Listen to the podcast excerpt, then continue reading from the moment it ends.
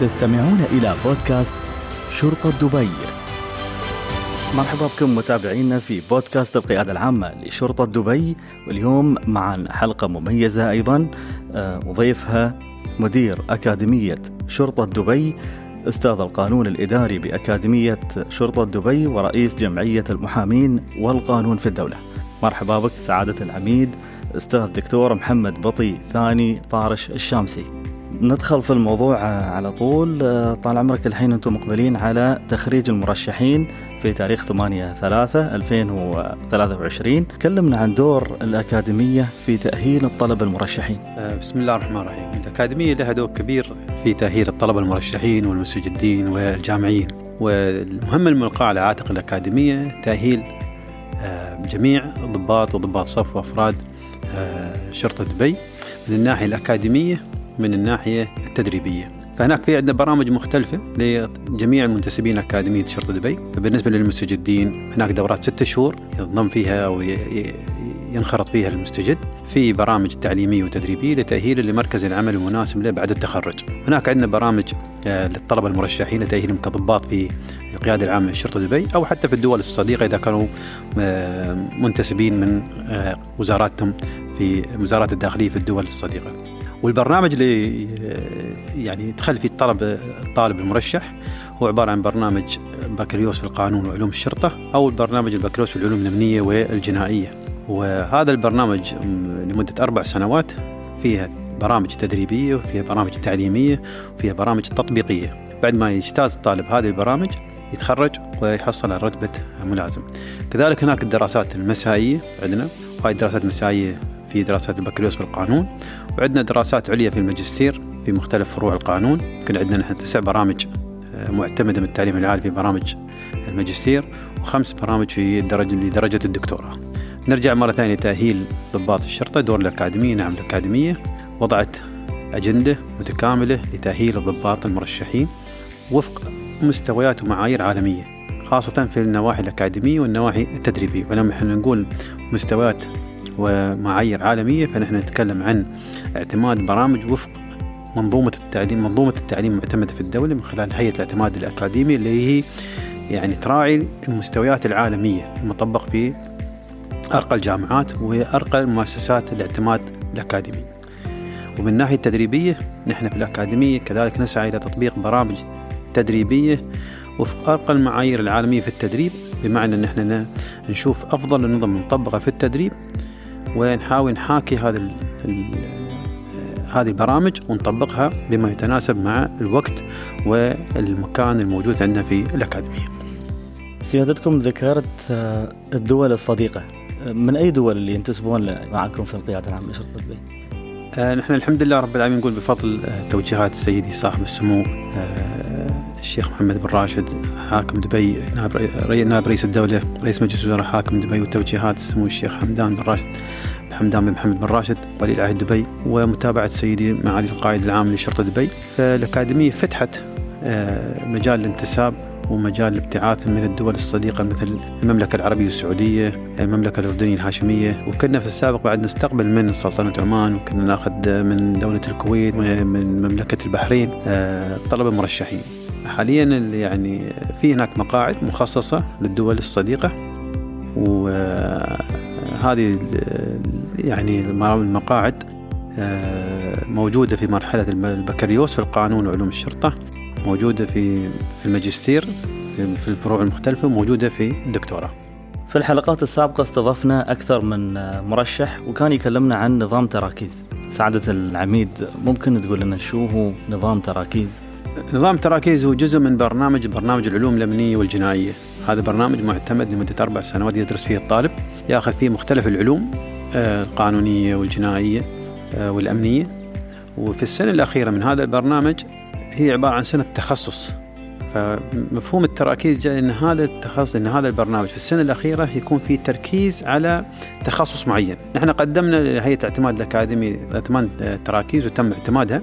وهي عبارة عن تركيز في أعمال ضابط المناوب، تركيز في إدارة الأزمات، تركيز في جرائم جرائم تجارب البشر، في تركيز خاص بنظام إدارة العمليات، في تركيز خاص ب الجرائم الاقتصادية هذا يعني.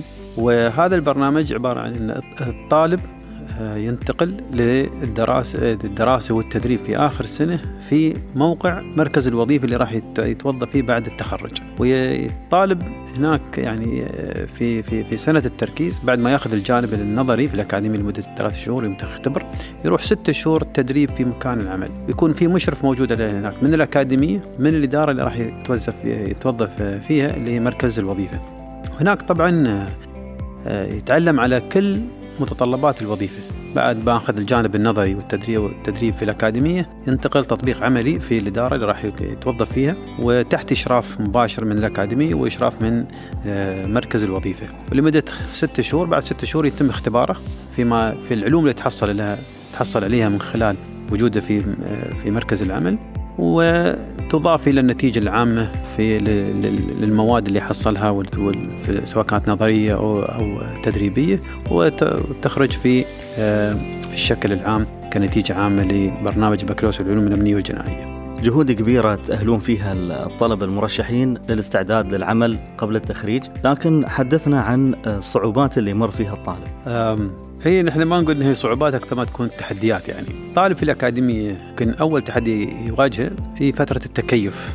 يعني بيدخل في فترة حجز 45 يوم هذه أول ما أول ما يتم قبوله ودخوله للأكاديمية. ويمكن كهذه الفترة نحن نقول إن نتغلب عليها. لأن أكثر اللي نحن يعني اللي تم استقطابهم في الأكاديمية أخذوا دورة آه، آه، الخدمة الوطنية فالطالب يمكن التحدي الاولي اللي هو اللي نحن نقول يعني يواجه اللي هو فترة التك... ما بالتكيف الا هي التواجد لمدة 45 يوم في مجتمع مغلق بداخل الأكاديمية. من التحديات الثانية اللي يواجهها الطالب اللي هو فت... اللي هو كيفية تنظيم الوقت ما بين التدريب الصباحي، التدريب الرياضي، التدريب الصبي العسكري، وما بين دخول في برنامج أكاديمي ومن ثم يعني دخوله في برنامج مسائي رياضي أو يعني تخصصي. فالطالب يعني مسألة تنظيم الوقت هذه بالنسبة له تعتبر من التحديات. كيف يتم تنظيم هذا الوقت كله كامل؟ من فترة الصبح لغاية فترة المساء. والأكاديمية وضع جدول متكامل يعني حتى أن وتساعد الطالب في كيفية التكيف في هذا البرنامج.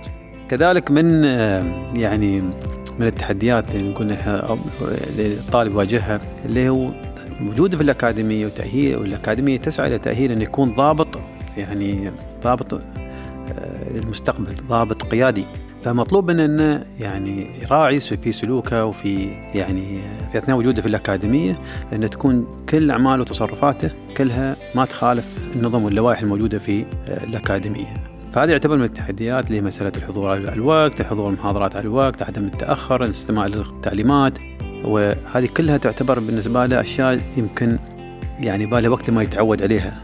هي يمكن تبتدي مع عمل 45 يوم فترة السنة وفي كل سنة موجودة الانضباط شيء أساسي في الأكاديمية.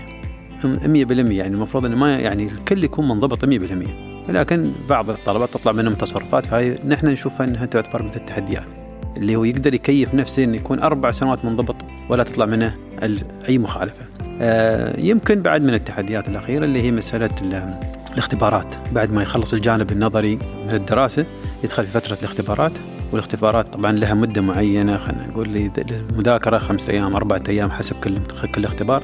التحدي أن الكل يبغى ينجح والكل يبغى يتفوق كل هذا يعتبر إنجاز لكم، الشخص اللي ينتسب لأكاديمية شرطة دبي ينقل من الحياة المدنية إلى الحياة العسكرية وبعدها نشوف ناس أصحاب إنجازات واختراعات ومصنفات فكرية. آه لكن آه نستوقف هنا هذا المكان عند الإنجازات، حدثنا عن إنجازات أكاديمية شرطة دبي. أكاديمية شرطة دبي تعتبر من الجهات الرائدة ومن الجهات اللي عندها ولله الحمد إنجازات كثيرة يمكن الأكاديمية تفتخر أن لها عندها برامج برامج يمكن الكليات والجامعات ما استطاعوا يسبقونها في الحصول على هذه البرامج. الأكاديمية يمكن تعتبر كأكاديمية الشرطة كأكاديمية الشرطة هي الأكاديمية الوحيدة اللي عندها برنامجين معتمدين. برنامج بكالوريوس في العلوم والقانون وعلوم الشرطة وبرنامج البكالوريوس في العلوم الأمنية والجنائية مع التخصصات. ويعتبر التخصص التراكيز من الأشياء اللي تنفرد فيها الأكاديمية. بعد تعتبر من إنجازاتها هذه من إنجازات آه، الأكاديمية.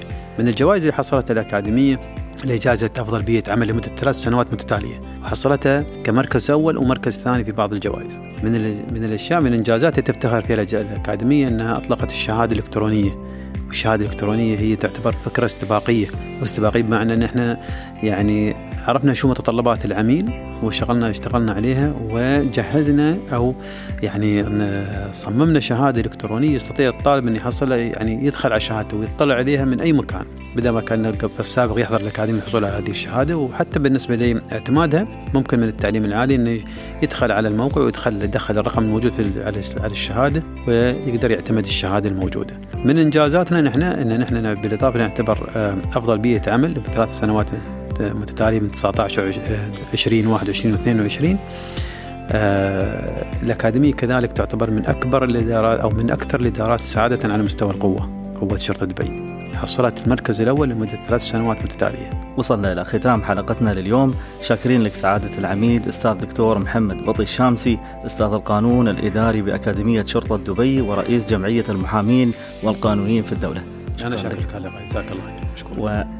شاكرين لك مرة أخرى سعادة العميد وشكرا لكم مستمعينا الكرام. في نهاية الحلقة تقبلوا تحياتي محدثكم محمد إبراهيم وإلى اللقاء. استمعتم إلى بودكاست شرطة دبي.